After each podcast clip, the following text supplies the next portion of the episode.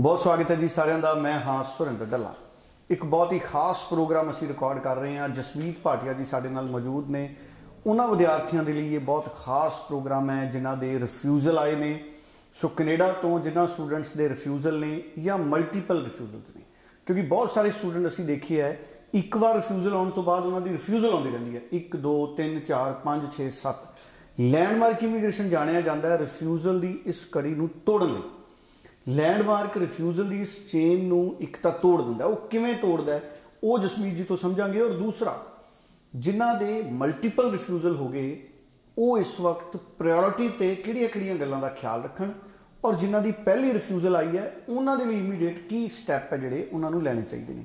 ਔਰ ਤੀਸਰਾ ਸਵਾਲ, ਕਿ ਜਨਵਰੀ ਇਨਟੇਕ ਮਈ ਇਨਟੇਕ ਕੀ ਹੁਣ ਵੀ ਇਹਨਾਂ ਇਨਟੇਕਸ ਰਿਫਿਊਜ਼ਲ ਵਾਲੇ ਸਟੂਡੈਂਟ ਅਪਲਾਈ ਕਰ ਸਕਦੇ ਨੇ ਇਹ ਸਭ ਤੋਂ ਵੱਡਾ ਸਵਾਲ ਨਾਲ ਰਹੂਗਾ। ਜਸਮੀਤ ਜੀ ਬਹੁਤ ਬਹੁਤ ਸਵਾਗਤ ਹੈ। ਸਤਿ ਸ਼੍ਰੀ ਅਕਾਲ। ਮਲਟੀਪਲ ਰਿਫਿਊਜ਼ਲਸ ਵਾਲੇ ਸਟੂਡੈਂਟਸ ਨੂੰ ਤੁਸੀਂ। ਪੀਪੀਆਰ ਦਵਾਉਂਦੇ ਹੋ ਵੀਜ਼ਾ ਦਵਾਉਂਦੇ ਹੋ ਇੱਕ ਤਾਂ ਮੈਨੂੰ ਇਹ ਦੱਸੋ ਇਹ ਚੇਨ ਤੋੜਦੇ ਕਿਵੇਂ ਤੁਸੀਂ? ਮਲਟੀਪਲ ਰਿਫਿਊਜ਼ਲ ਵਾਲੇ ਦਾ ਵੀਜ਼ਾ ਕਿਵੇਂ ਆਉਂਦਾ ਹੈ?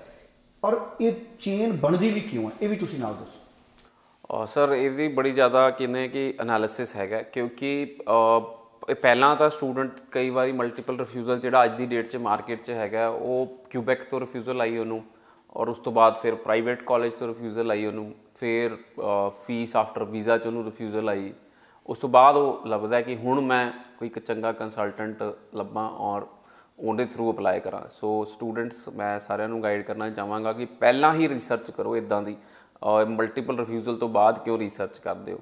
ਸੋ ਕਈ ਵਾਰੀ ਸਟੂਡੈਂਟ ਲੋ ਬੈਂਡ ਹੁੰਦੇ ਆ ਕੋਈ ਕਹਿ ਲੈਂਦਾ ਹੈ ਕਿ ਹਾਂਜੀ ਤੁਸੀਂ ਓਵਰਆਲ 5.5 ਬੈਂਡ ਤੇ ਕੈਨੇਡਾ ਦਾ ਸਟੂਡੈਂਟ ਵੀਜ਼ਾ ਅਪਲਾਈ ਕਰ ਦੋ ਓਵਰਆਲ 6 ਤਾਂ ਦੂਰ ਦੀ ਗੱਲ ਹੈ।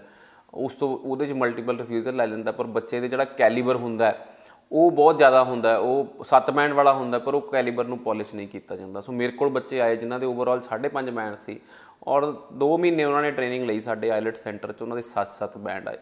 ਸੋ ਦੱਲਾ ਜੀ ਮੈਨੂੰ ਆਪਣੀਆਂ ਟੀਚਰਸ ਤੇ ਪੂਰਾ ਪੂਰਾ ਭਰੋਸਾ ਹੈ ਔਰ ਸਾਡਾ ਜਿਹੜਾ ਕੋਸ਼ਿਸ਼ ਹੈਗੀ ਹੈ ਸਟੂਡੈਂਟ ਨੂੰ ਆਈਲਟਸ ਕਰਾਉਣਾ ਨਹੀਂ ਹੈ ਸਾਨੂੰ ਸਟੂਡੈਂਟਸ ਨੂੰ ਵੀਜ਼ਾ ਦਿਵਾਉਣਾ ਜੀ। ਸੋ ਆਈਲਟਸ ਮੈਂ 6 ਮਹੀਨੇ ਸਾਲ ਕਰਾ ਕੇ ਵੀ ਜੇ ਬੱਚੇ ਦੇ 5.5 ਬੈਂਡ ਆ ਰਹੇ ਆ ਤਾਂ ਉਹ ਆਈਲਟ ਸੈਂਟਰ ਤੁਹਾਨੂੰ ਲੈਣਾ ਹੀ ਨਹੀਂ ਚਾਹੀਦਾ।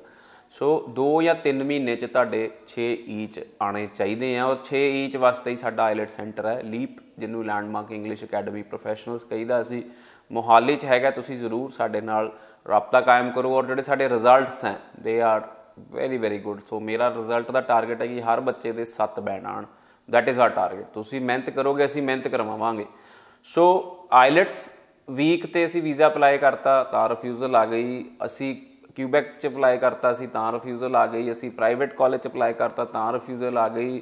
ਫਿਰ ਅਸੀਂ ਫੀਸ ਆਫਟਰ ਵੀਜ਼ਾ ਚ ਅਪਲਾਈ ਕਰਤਾ, ਤਾਂ ਰਿਫਿਊਜ਼ਲ ਆ ਗਈ। ਇਹ ਮੇਜਰ ਕਾਰਨ ਬਣੇ ਹੋਏ ਆ ਸਰ ਅੱਜ ਕੱਲ ਜਿਹੜੇ ਰਿਫਿਊਜ਼ਲ ਦੇ ਸੋ ਸੋ ਮੇਰੀ ਸਾਰਿਆਂ ਹੀ ਸਟੂਡੈਂਟਸ ਨੂੰ ਐਡਵਾਈਸ ਹੈ ਕਿ ਤੁਸੀਂ ਜਦੋਂ ਅਪਲਾਈ ਕਰਨਾ ਹੈ, ਤਾਂ ਕੀ ਕਹਿੰਦੇ ਆ ਸਰਕਾਰੀ ਕਾਲਜ ਚ ਅਪਲਾਈ ਕਰਨਾ ਰਿਫਿਊਜ਼ਲ ਅਵੋਇਡ ਕਰ ਸਕਦੇ ਹੋ। ਅਹ, ਆਪਣੇ ਜਿਹੜੇ ਡਾਕੂਮੈਂਟਸ ਆ, ਉਹ ਸਟਰੋਂਗ ਬਣਾਉਣੇ ਆ, ਤਾਂ ਕਿ ਤੁਸੀਂ ਰਿਫਿਊਜ਼ਲ ਅਵੋਇਡ ਕਰੋ। ਇੱਕ ਸਹੀ ਕੰਸਲਟੈਂਟ ਦੀ ਚੋਣ ਕਰਨੀ ਹੈ। ਸੋ ਜੇ ਅਸੀਂ ਸਾਡੇ, ਜੇ ਅਸੀਂ ਗੱਲ ਕਰੀਏ ਤਾਂ ਆਰਸੀਆਈਸੀ ਮੈਂਬਰ ਸਾਡੇ ਪੈਨਲ ਤੇ ਆ। ਇੱਕ ਨਹੀਂ, ਤਿੰਨ।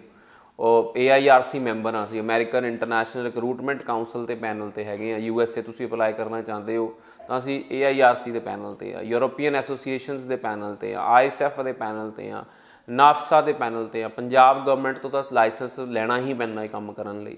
ਸੋ ਜਿਹੜੀਆਂ ਵੀ ਅਹ, ਕੀ ਕਹਿੰਦੇ ਆ ਕਹਿੰਦੇ ਆ ਕਿ ਰਜਿਸਟ੍ਰੇਸ਼ਨਸ ਚਾਹੀਦੀਆਂ ਉਹ ਲੈਂਡਮਾਰਕ ਕੋਲ ਹੈਗੀਆਂ ਔਰ ਤੁਸੀਂ ਜੇ ਇੱਕ ਸਹੀ ਐਡਵਾਈਸ ਲੈਣਾ ਚਾਹਦੇ ਹੋ ਤਾਂ ਲੈਂਡਮਾਰਕ ਦੇ ਨੀਅਰੈਸਟ ਆਫਿਸ ਤੁਸੀਂ ਵਿਜ਼ਿਟ ਕਰੋ ਜਲੰਧਰ ਅੰਮ੍ਰਿਤਸਰ ਬਠਿੰਡਾ ਮੋਗਾ ਅ, ਲੁਧਿਆਣਾ ਮੋਹਾਲੀ ਔਰ ਚੰਡੀਗੜ੍ਹ ਵਡੋਦਰਾ ਔਰ ਜੰਮੂ 'ਚ ਵੀ ਹੁਣੇ ਲੈਂਡਮਾਰਕ ਇਮੀਗ੍ਰੇਸ਼ਨ ਦਾ ਆਫਿਸ ਖੁੱਲਿਆ ਸੋ ਤੁਸੀਂ ਉੱਥੇ ਜਾ ਕੇ ਵੀ ਇੱਕ ਸਹੀ ਐਡਵਾਈਸ ਲੈ ਸਕਦੇ ਹੋ। ਔਰ ਸਟੂਡੈਂਟ ਰਿਫਿਊਜ਼ਲ ਆ ਗਈ ਹੈ ਕੋਈ ਸਟ੍ਰੈਸ ਨਹੀਂ ਲੈਣਾ ਬਿਲਕੁਲ ਡੀਮੋਟੀਵੇਟ ਨਹੀਂ ਹੋਣਾ।